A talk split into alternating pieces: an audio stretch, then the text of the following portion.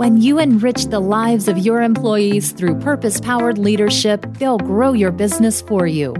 Welcome to the Higher Purpose Podcast, where you'll discover how to champion a culture of courage and love.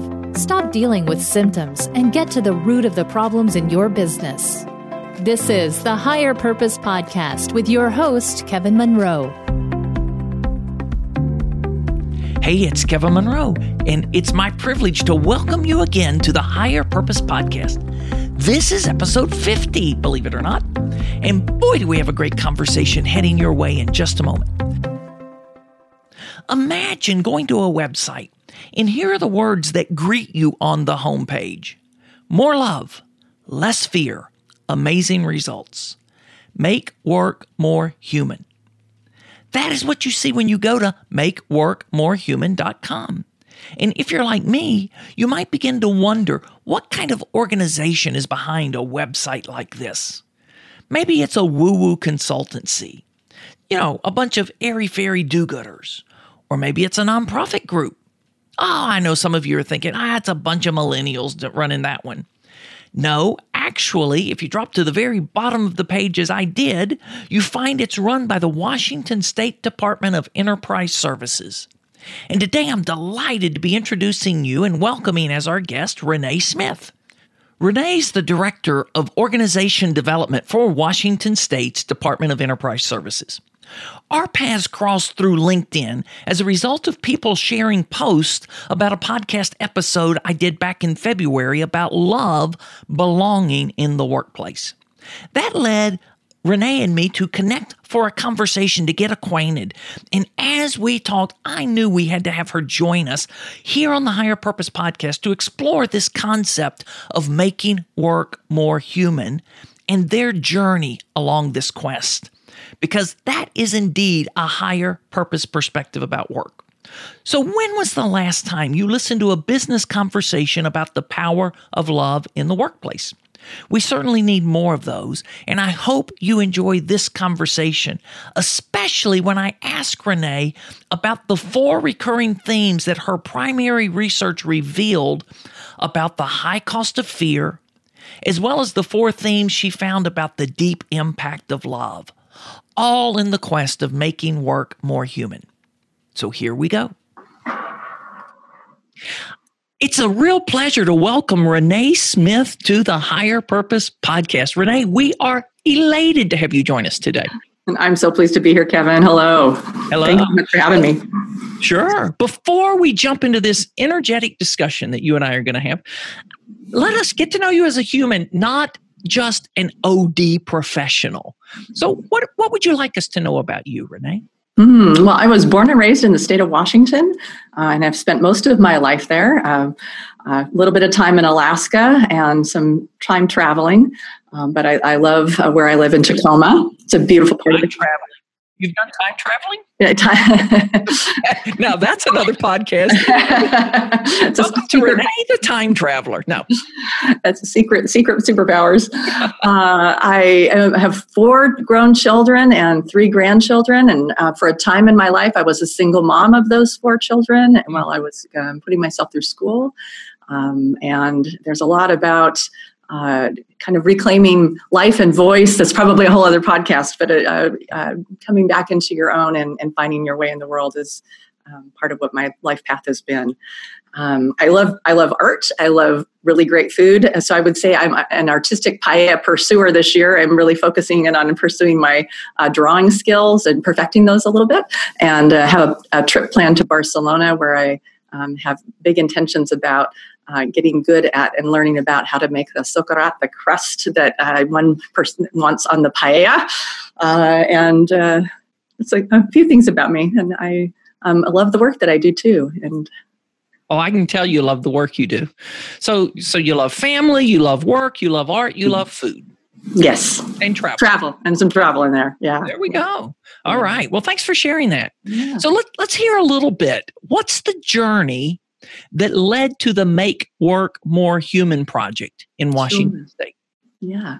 So, um, the state of Washington, um, a little bit of background um, that sets the context. We, as a state enterprise, have been pursuing quality improvement work over the last like 25 years and over many administrations. Each each governor who's come into the seat has had um, their own um, eagerness and desire to improve the delivery of government services.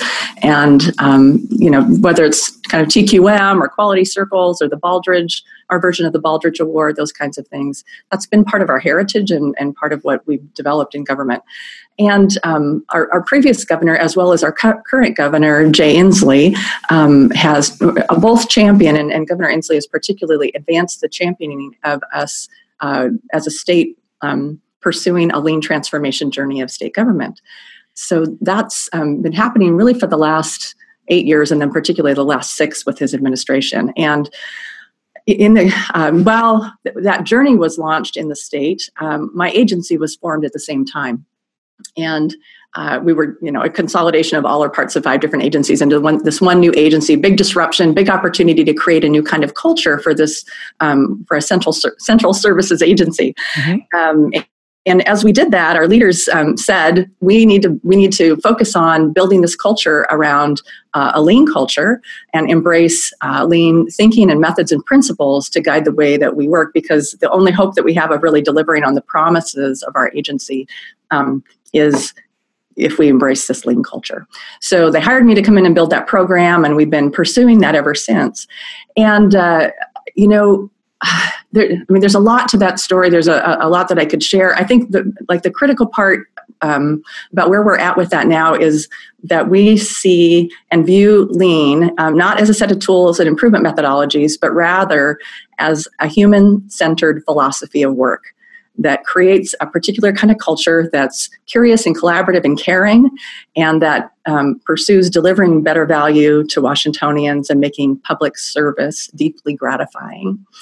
Um, so, like that's what we're what we've been going after both within our own agency across state government and then uh, my program uh, has uh, as part of it, uh, an external consulting program, government to government uh, lean consulting, G to G lean consulting, it's called. Um, and so, within the context of that, we also are helping other lo- states and local governments anywhere um, to advance on their lean transformation journeys. Um, so that's that's the context of the work. And one day, uh, I was I was having um, a conversation with my senior leader, with the director of our agency, Chris Liu, and I asked Chris. Finally, in this conversation, I asked him, So, Chris, what's the most important job of a leader? And he didn't hesitate. It was significant that he didn't hesitate. He immediately answered back to eliminate fear from the workplace. Mm. And it was just a beautiful moment. It's like one of those one of those moments that you never forget. And I thought, ah, that's that's it. That's right. That's beautiful. And and you know, Dr. Deming said that back in the day, but here was my senior leader declaring that. And I had seen him trying to live into that, setting that direction, um, you know, in, inviting other leaders to uh, live in that way. Um, and not that he always got that right, and not that we always get that right. And it, you know, our journey has been up and down, and has had, you know, we all we are all human, and we sometimes struggle with that. But that was the direction that he'd set, and um, you know, clearly his intention. Okay, so there was this conversation. Yes. Yeah. And I love that the the question and the answer. What's the most important job of the leader? Right. To eliminate fear from the workplace. Correct.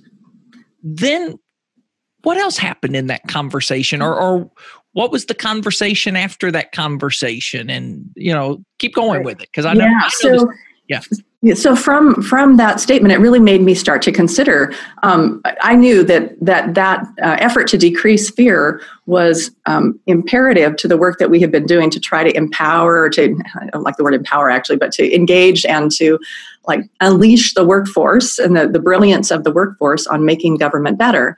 Um, and you know you have to have safety in order to do that so i'm you know considering like if if we're decreasing fear that's going away. Something else has to take its place. And what is it that's taking its place? And i you know thought about that for a long time and and read and considered and came to believe that the opposite of fear um, the countermeasure to fear the thing that was taking fear's place in our organization was love.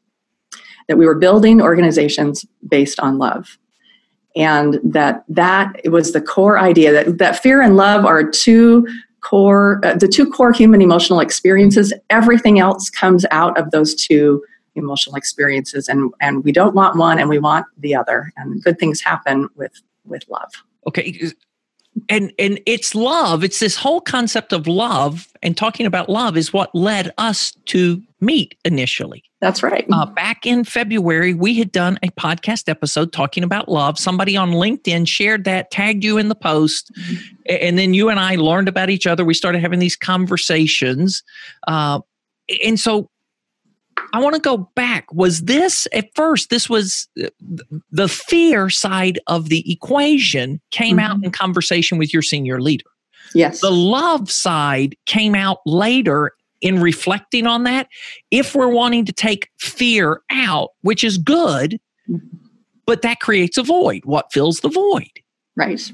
Okay. Exactly. And then uh, for the listener, for you listening, I just want to uh, what what Renee has just shared is something Elizabeth Kubler Ross wrote. Uh, there are only two emotions, and I'm quoting from Elizabeth now love and fear. All positive emotions come from love, all negative emotions come from fear. From love flows happiness, contentment, peace, and joy. From fear comes anger, hate, anxiety, and guilt. It's true, there are only two primary emotions love and fear. But it's more accurate to say that there is only love or fear, for we cannot feel these two emotions together at exactly the same time. They're opposites. If we're in fear, we're not in a place of love. When we're, when we're in a place of love, we cannot be in a place of fear. Is have you seen that to be true?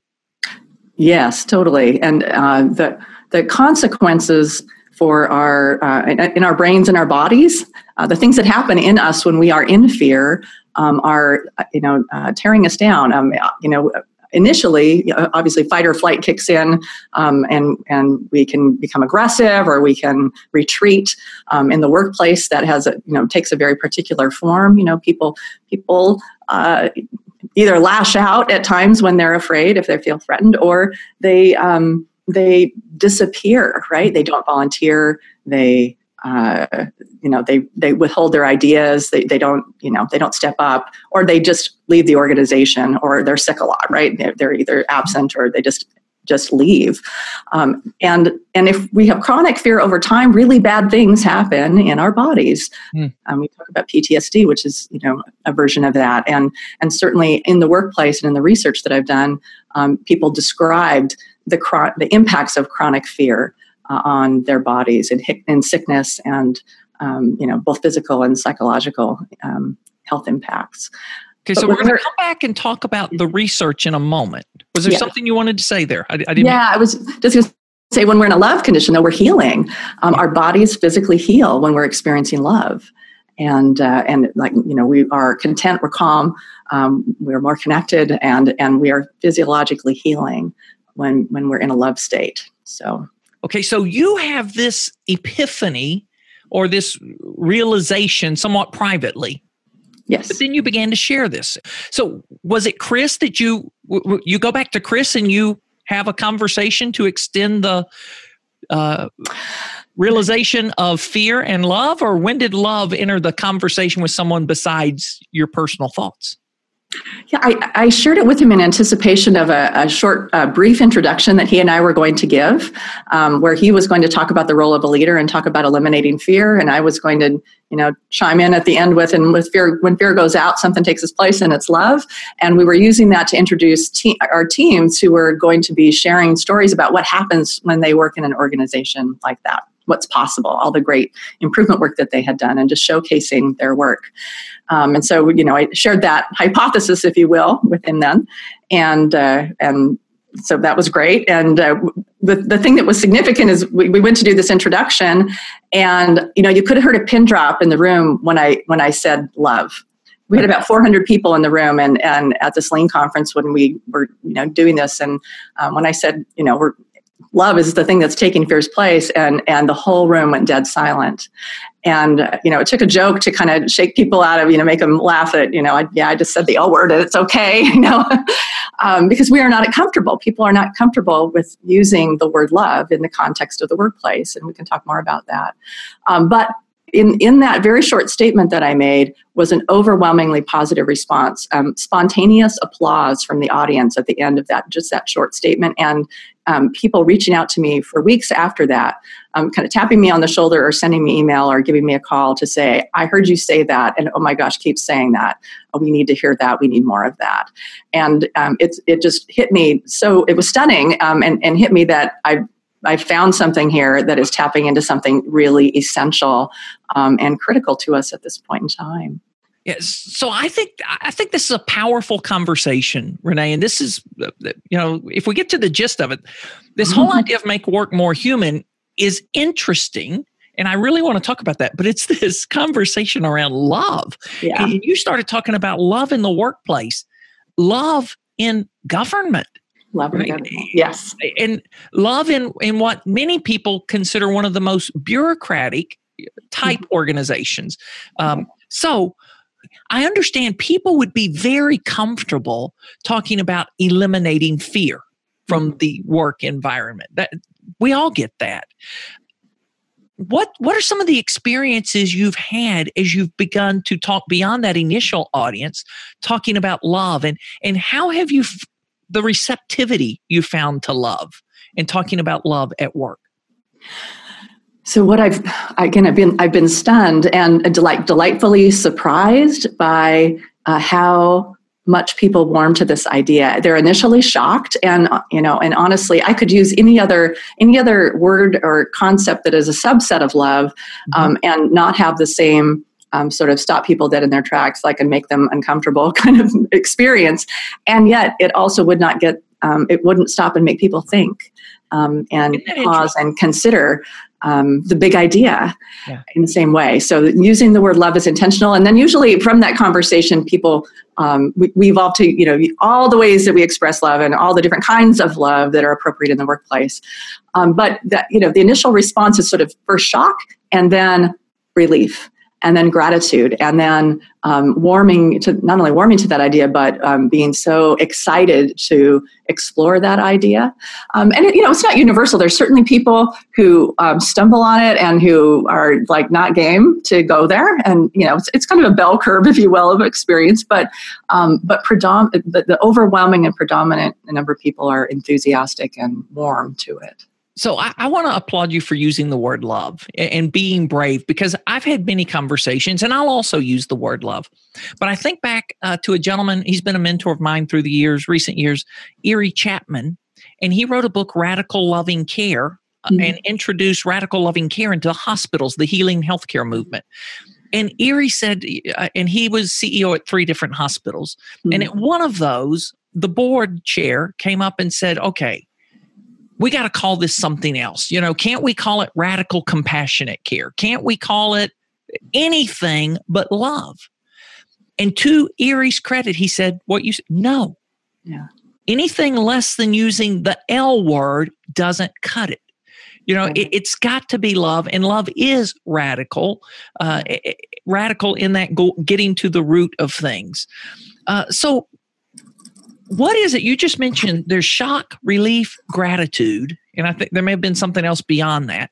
Well, I, I get the shock. Mm-hmm. what's the relief? What, and how do people kind of get over the shock? And, and, well first off explain a little more. Why are people shocked? Why do you think people are shocked mm. in in using love? Well we've, we've certainly been socialized um, well let me back up. I think we start out as human beings naturally as children as as as in, from our you know from our very earliest days uh, needing attachment needing connection and needing the expression of love. We need it to survive. Children you know babies that are, do not experience love and attachment don't survive. Um, we know that. Um, and and yet over time we, we kind of wean we've weaned ourselves as a society and as we become adults from our uh, direct connection to that, except for in our in our private lives. But we have kind of uh, cleansed our public and professional world of this thing that is essential, this quality of our human experience that is essential to our humanity, um, and that is actually essential to our you know our best performance. Um, you know our best connections with other people our best like team uh, uh, our best team experiences our best leadership experiences are all essentially hinge on love um, but we've you know we've we've conditioned ourselves as a society away from that um, and kind of locked love away out of these whole huge spheres of our lives. Um, and I think we are so that you know the the shock is that we just like don't usually allow that. You know, mm. it's just not socially acceptable because we we you know said it's a it's it's a thing that belongs over here but not here. We and, and I think we bifurcated our humanity when we do that. Mm. We're doing ourselves a disservice mm. as as people. Um, so that you know, I definitely see that you talked about helping people understand different types of love. Mm-hmm. What are those different types as you understand it? Well, you know, people, um, as we dialogue, people talk about, um, and some of this comes out of, uh, you know, I don't want to use the word love, but I will use this other word. So, and, and they're, what they're expressing is there's all these other facets or experiences of love. So they talk about belonging, a mm-hmm. feeling that they belong, um, a feeling that they matter, a feeling cared about. You know, care is is a pretty close um, word to say. I care about you is pretty dang close to saying I love you, um, or you know, I, I, I will care for someone. I will love someone. It's just, you know they're they're pretty synonymous. Um, uh, respect is another um, another version of that. I really love the uh, the the definition of respect that uh, John Miller translated from the Toyota respect for people. So, kind of back to our lean roots a little bit. Um, the, the, the phrase in the Japanese translates as holding precious what it is to be human. Hmm. Um, which you know, so I really love that. If we're holding someone's humanity as precious, um, then we're loving them. You know, it's it's a it's a piece. It's a it's emanating from a loving space. Um, yeah, love, care, respect. I think inclusion um, is another as another form of love. There's all kind, and we could you know explore. There's all empathy, compassion. All of those are um, right. different versions of love right? And uh, C.S. Lewis had a classic book years ago. I don't remember when it was written, but it was called The Four Loves. Hmm. And, and he goes through four Greek words for love, where in the English language we have one word for love. And that kind of helped the distinction, you know, when, when we, because I think what the love that people get scared of at work is the love that uh, romantic love, erotic mm-hmm. love, you know, and they think, right, oh gosh, exactly. we, we can't be talking about that. That's what gets people in trouble.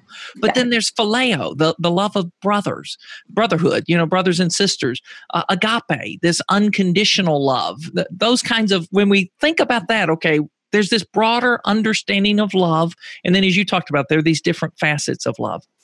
So now I want to go back. This make work more human. Were you calling it make work more human from the beginning of the project, your project, or when um, did that phrase come in? Uh, that that came in a little bit later after the research and after sort of analyzing the the research to understand what was there and then to begin to move forward and, and to want to bring ideas forward into the world and to try to capture what is it that we're trying you know that, that this is what, what stakes am I really putting in, in the ground here um, and so it, that that came from that effort to really think through how do I want to um, capture this idea. And what are the stakes that you decided we're putting in the ground? The, these are the stakes. And how did you land on the phrase "make work more human" rather than "make work less something else"? make work less bureaucratic. Uh, make work more human. Yeah. Well, it, that's an interesting question. I, I you know, hmm. I, I think it I'm trying to think back to the process for that. You know, part of it is the like the intersection of several things coming together. It's this idea of respect for people, being holding precious what it is to be human, um, uh, are landing on this um, and embracing this definition of lean as a human-centered philosophy of work, mm-hmm. um, and then. Um, you know the, the trajectory of our agency has been to have this um, the, the people at the center running through everything. So there was this thing about people and humanity um, that seemed that was important. Um, and then you know arriving at this epiphany, as she put it, about um, the need for more love and less fear, um, and and just in in reflecting on that and studying that. Um, the, just knowing that that's it's essential to our humanity. It is uh, what we're about as human beings, and so you know the confluence of that um, kind of came in the statement of this is this is what we need to do. We need to make work more human. Um, it's kind of a and not more humane. it's of slightly grammatically interesting, perhaps, but um, but it's straightforward and it kind of is a call. It's a uh, it's kind of offering that there. Here's a direction. Here's something that we can do, um, and that that goes back to the core of who we are. Okay. So we're going to pause just a moment because there's something we want to share with you. And then I'm going to come back and we're going to dive deeper with Renee around this. Really, what does it mean to make work more human? Do you ever think that your work could be a little less ordinary? There's not much in between you and something extraordinary. Just 13 weeks and a bold experiment. Find out more at kevindmonroe.com slash extraordinary to get ready to take your team, your leadership, or your customers to the next level. That's kevindmonroe.com slash extraordinary. Hey, I'm back and I'm talking with Renee Smith, who's the Director of Organizational Development for the Washington State Department of Enterprise Services. And Renee leads a project and blogs at a website that's called Make Work More Human. And we right before the break, we were talking about where the name came from. Uh, Renee, I'm really curious here. What what does it take to make work more human? Mm. You know, I think that the best way to, to talk about that is to dive in and share about the research that I did that, that is sort of core to um, where I went with this next. Um, so, you know, after after talking to Chris, and getting that initial, you know, having this initial epiphany, um, and and and sharing this big idea, and then getting this response, and, and realizing, wow, there's something here that I need to understand better, and. Uh, um, I didn't just want to start writing about it or talking about it. I really wanted to dive in and understand and to see what I could contribute to the, to the thinking about this. So, um, I, as a good social scientist, I decided that the thing I could do would be to do some qualitative research. And I decided to interview people um, about their experiences of fear and love at work. Mm.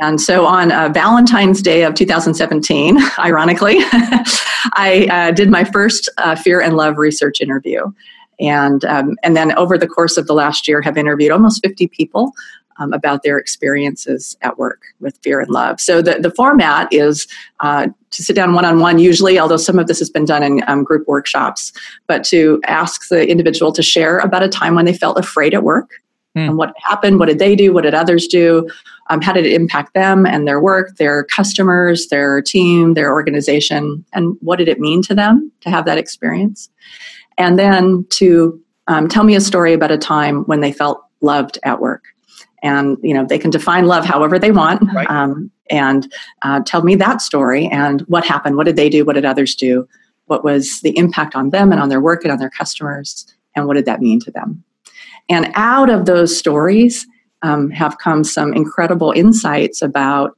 the high cost of fear mm. and the incredible potential of love um, and so I can I can tell you a little bit about the, the the there were four themes that came out of the fear stories, and then three themes that came out of the love stories. Sure. Okay, so you said there were four insights that you had gained from the high cost of fear. Unpack those for us, if you will. Sure. So the first was um, I, people said I didn't know how to be successful after a change. That was one of the common fear themes, um, and they described being happy and comfortable, having a seasoned leader, perhaps getting good performance reviews, integrated in a team, like feeling good about their work and who they were and what they did. Um, but then something shifted.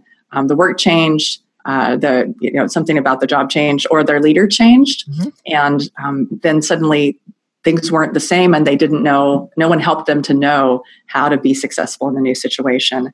Um, and people said things like you know they went to, from knowing what to expect to never knowing what was expected or being unable to perform being on the outside um, there being sort of a new inner circle and being excluded from that inner circle those mm-hmm. kinds of things um, and feeling a lack of trust. And often i think in in, uh, in each of these stories um, people quit and left the job and went somewhere else. Wow. Okay. yeah. Um, the, the second theme was um, I was betrayed. Mm. And like violations of trust were were a central thing, either violating personal trust or violating positional trust. So we, you know, we trust leaders to have integrity, and when they don't, um, it's really deeply distressing to people. So people describe not wanting to go to work, um, of being worried that they might be asked to do something unethical, of avoiding the leader, um, one person, one person said, "I was like a hobbit trying to stay out of the eye of Mordor." so, um, you know, the, processing all that fear and um, and the betrayal took a long time away from the work, and um, people described anxiety and physical illness and low energy. Um, so there's there's always this set of um, the impact to the work, but you know, uh, frequently physical impacts on on individuals and health impacts. Third was oh, go ahead. Yeah. If we take that home, right? If Mhm. this is happening at work, there is Yes. a consequence at home. Yes. A- a- At some level, and we're, we're not here to delve into that today, but I'm, I'm just, you know, uh, yeah. So the consequences go beyond the workplace. So the consequences of fear at work trickle down into negative environments at home and personal life. At home, in the community, absolutely. Yeah. Yep. All right. so what was the Yeah. third insight? Yeah. We. I was going to say we lose. Um, we not only lose at work, but we lose in in our society overall. It you know it reverberates. The third theme was I was publicly shamed Ooh. and humiliated. So people describe being called out in meetings and yelled at and belittled, uh, questioned and picked apart. People said they were backstabbed. Mm. Um, people had their improvement shot down. Those kinds of things. Uh, they felt guarded and stressed. And um, it people like it in any of these cases. Um, it was amazing how people like pushed through to to still try to deliver for customers. Like you know, they, they, it wasn't that they were totally derailed, but it was so much harder to do what they needed to do Hmm. um, took a whole lot longer and a whole lot more energy and resources and, and just took its toll on people. These stories were um, particularly um, tragic, really, uh, were, were, uh, were difficult. Um, the physical impacts people talked about were things like weight gain and eczema and stomach ailments and insomnia, um, diabetes increasing and depression. Um, and as you just said, people taking fear home. Um, people talked about needing to go to therapy. Um, and in these interviews, I had several people that actually became emotional and broke down and, and, the, and cried in the retelling of their story, sometimes about stories that had happened five or seven or 10 years previously.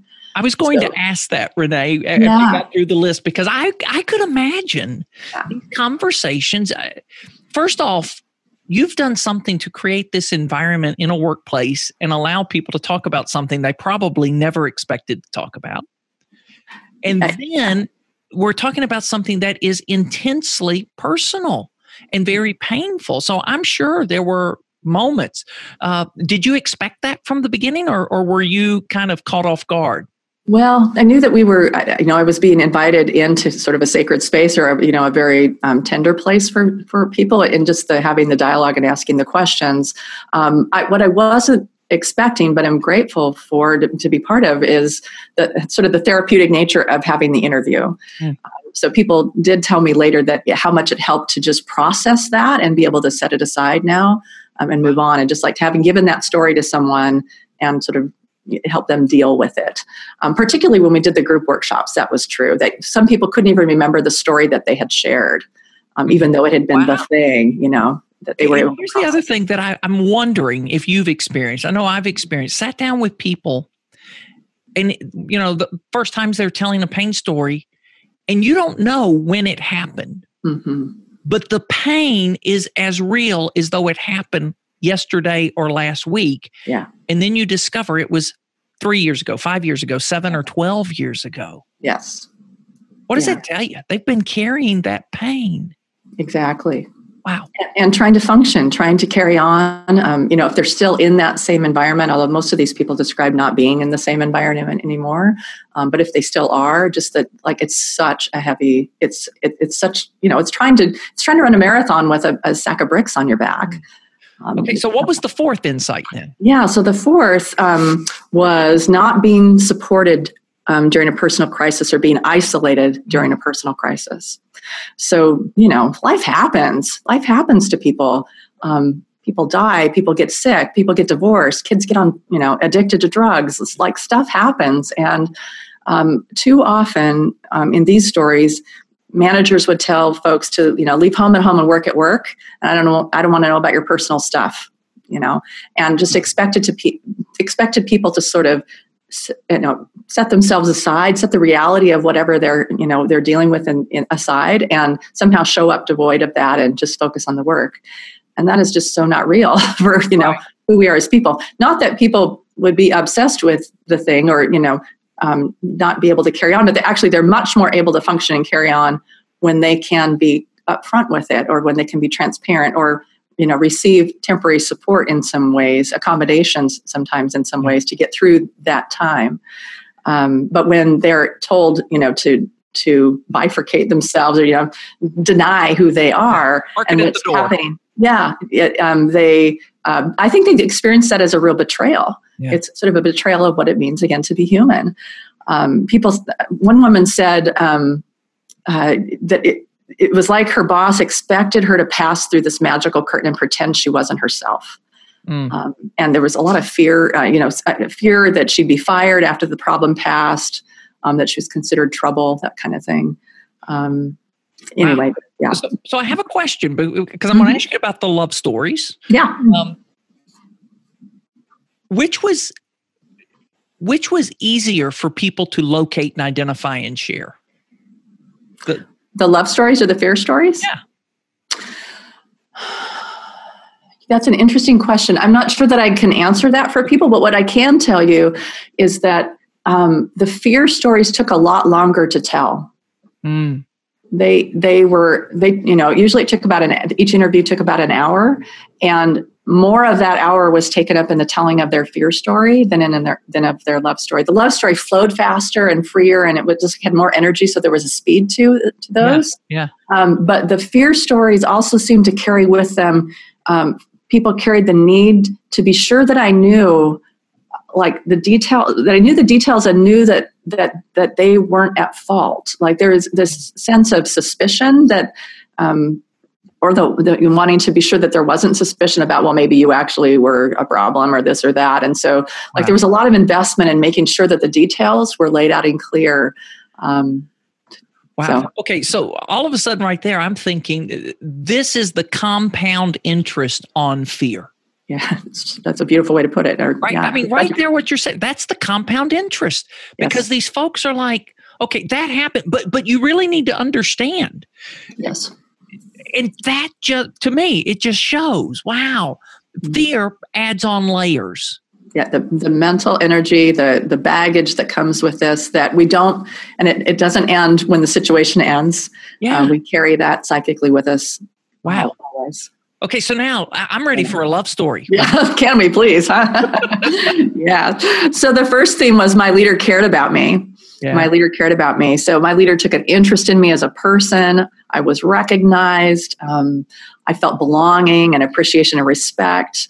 Um, people, you know, describe things like leaders getting to know them and their interests and skills, and like taking an interest in who they were as people, and then investing in them or and supporting in them in some you know particular ways that made sense, you know, to the situation to help them grow, to learn, to have new opportunities.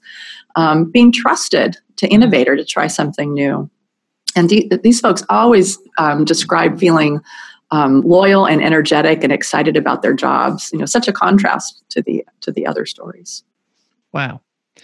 When you share that, all of a sudden I, I rem- was reminded of a session I was doing a couple of years ago.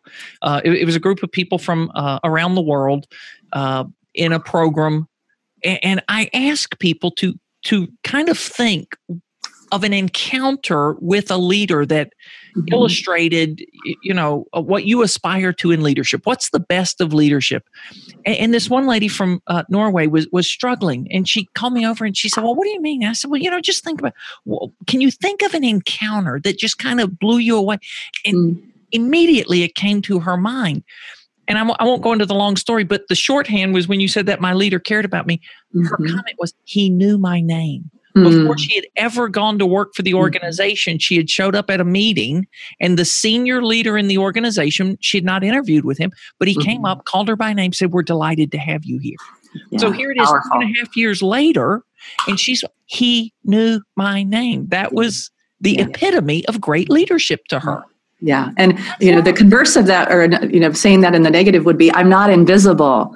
Right. They see me. They see they me. Know who I am. We all want to essentially be known and seen and be visible. Don't we? I mean, people want to be seen, yes. uh, and there are no invisible people. I mean, feel invisible. No time traveling. Back to the beginning. No, no invisible people. so you had three takeaways from love. The first one is my leader cared about me. What what were the other two, Renee? So the second was my team was like a family and uh, you know teams family like teams you know rallied it, uh, in hard times and laughed and helped each other and celebrated together and provided all kinds of support and acceptance and care. And these teams were able like significantly they were able to um, deliver you know they described delivering the best value for people um, being able to perform at this really high level. So they, they said things like um, customers received the greatest service from us. Mm. we had a reputation for high quality work um, and, and, and one team described uh, or one person described her team as like being able to put down a problem, uh, a challenge that they were struggling over, and the team coming around that and really, uh, you know, tussling over it, like having really good, healthy conflict. And, and saying what they thought and being able to tug and pull over something and come up with something better because of that and that they could engage in that good healthy conflict that would result in a better outcome because of the safety, security, love that they had on that mm. family like team. Mm.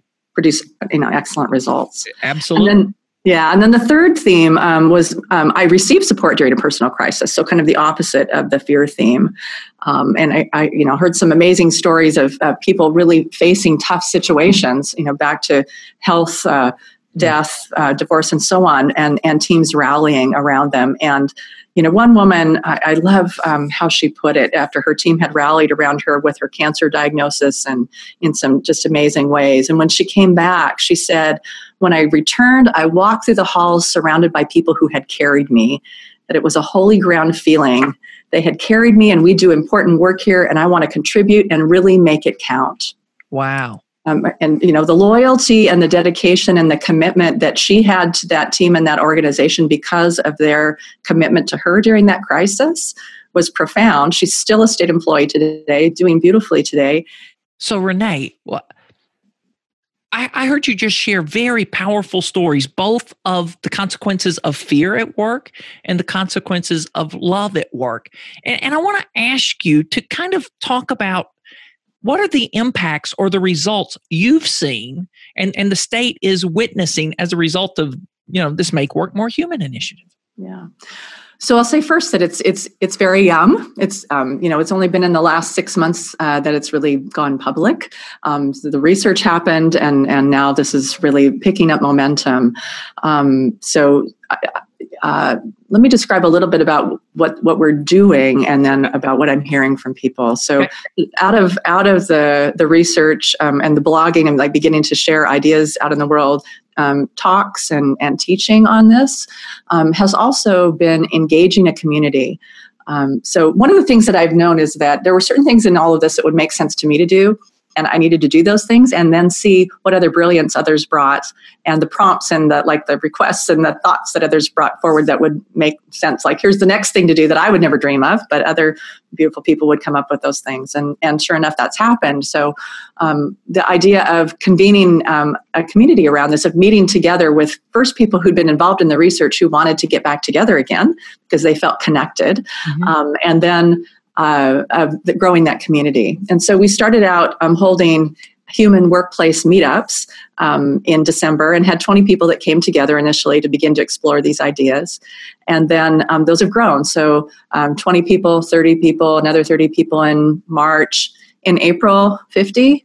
In May, 60 people gathered, 60 um, public servants gathered to talk about empathy. Mm for a couple hours and to explore empathy as a as a you know a part of being human and, and creating a human workplace. Empathy for each other and empathy for customers. So this isn't just about you know how public servants are feeling but it's about what then the value that we can deliver to customers.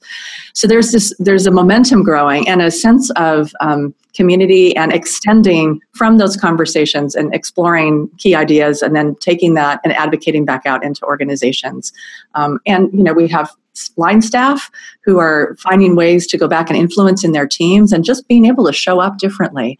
Um, or you know being um, more confident that they're showing up in a human way is the right thing to do. It is the it is good business sense. Mm.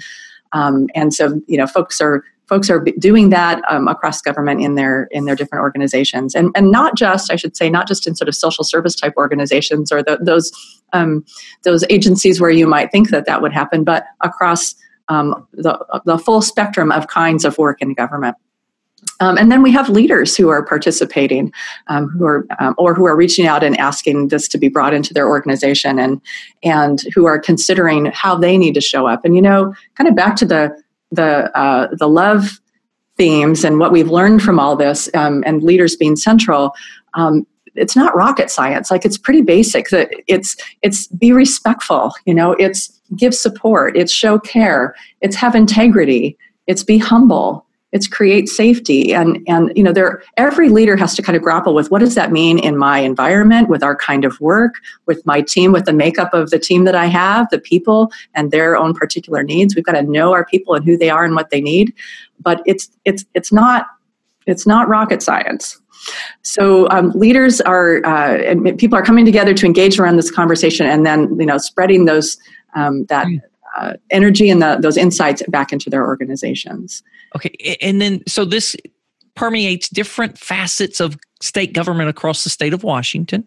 Yes. But you mentioned at the very beginning there's this G to G arm, and so this message of love is not limited to Washington. Yeah. And you're finding this make work more human. This conversation about love and fear is taking place in uh, across a wide spectrum of organizations. Talk about that before we run out of time. Yeah, so we're, we're taking it where we can. And, and one of the, we just recently, my colleague Daryl Damron and I, from our, who runs our G2G program, we just recently spent a week in Pennsylvania with the Department of General Services in Pennsylvania and Curt Topper, who's the secretary there um, of that organization, with he and his leadership team, um, and engaged with them about uh, building a human centered way of working in their organization and, um, and included in that uh, the, the, centrality of this love, not fear message, um, and, and helping them to uh, consider that and embrace that in their organization. And they are um, often running and going to town on, you know, we talk about running the business of government in a human centered way, and they're, um, they have embraced this idea and are, and are pursuing this as well. So, well, where can people go to learn more? So, uh, makeworkmorehuman.com is the website, um, and there's a place to sign up there to receive notice of you know blogs and and different thinking, you know, different uh, opportunities. I will say that the meetups are beginning to grow. Um, there's going to be one starting in Seattle, one in Spokane, and we do envision that those are possible to to expand to anywhere in the world. Um, and are, we will be putting out a model this summer for what what they are, what that looks like, what is a human workplace meetup, um, and and how could one start one in in their local government or state government or any organization really.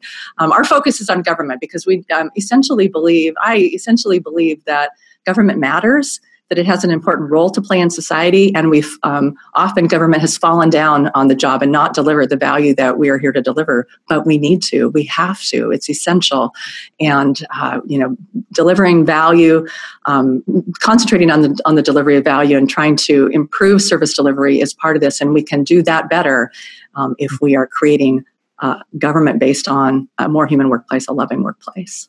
So, Renee, what do you hope is the legacy of the Make Work More Human project initiative? Mm-hmm.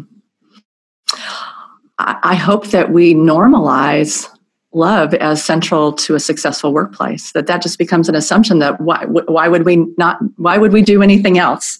Why of course that is the thing that we would do. We wouldn't we wouldn't do anything else. We couldn't do anything else because that's essential to what it means to gather people together and and do work well. Um, love has to be at the center of it well, Renee, that is a perfect place to draw this conversation to a close. That's what I want to see happen too that we normalize love at work and that, as Rich Sheridan, the way he phrases that is we pump fear out of the environment. I love that. You know, so pump fear out, facilitate love, and let's make work more human. Great. Anything you need to say before we go? Uh, so I the thing that, that I'm carrying is that this is a, there's are big ideas, um, and this we've been um, you know talking about a lot in the realm of ideas, but it's on it's on each of us if we believe this this idea is true and and we believe the research and we believe you know it's not just this research it's a whole body of research out there that shows that this is uh, true to our humanity that this is central then it begs the question of how do we operationalize it how do we like give feet to it and make it real and um, you know we didn't get into that much today um, but i do think that it is on each of us to to embrace the idea and then we've got to figure it out uh, we have to determine how to make it real. And some of it, again, isn't, you know, it's not some big fancy, you know, um, secret sauce. It's showing up as a as a as a decent human being, compassionate, empathetic, caring, and treating our fellow human beings in that way, and and asking the question of ourselves. Um, here's a customer or you know i'm caring for this customer need.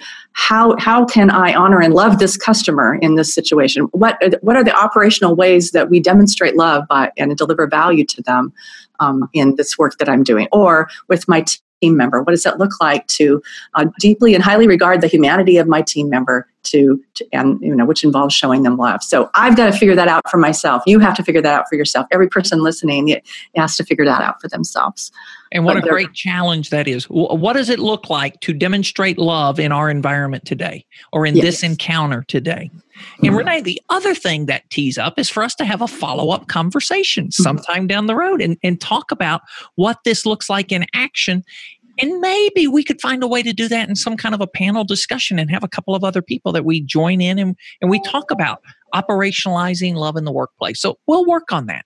I'd love that. That'd be great. Let's do that. Yeah, and yeah, and it would be great to come back and talk about uh, to bring examples and and share sort of where the rubber meets the road, what it looks like in action. Yeah. So I want to make sure you understand, you the listener, you Renee. This is not the end of the conversation. This is the beginning of this conversation, and this is a conversation and an initiative that really needs to continue in our world and the world of work today. Thanks, Renee. Thank you, Kevin. Well, thanks again, Renee, for joining us. I hope you enjoyed that conversation. I certainly did. Here are a few of the highlights I heard. We started with what is the most important job of a leader? You know, there's plenty of debate on that, but I love the answer Renee shared to eliminate fear from the workplace. Well, that leads to another question. If you don't have fear, what do you have? Love. And that is a profound and provocative idea. It's not new either, but it's an idea we certainly need to recover that love and fear do not coexist. And when you have love, you have eliminated fear from the workplace. And then I love the encounters Renee shared from her primary research. And the things I heard was how fear always exacts a toll. There is a tax when fear rules in the workplace, but love pays rich dividends. How about you? I'd love to know what you're taking away from the conversation and, how you will work to live with more love and less fear.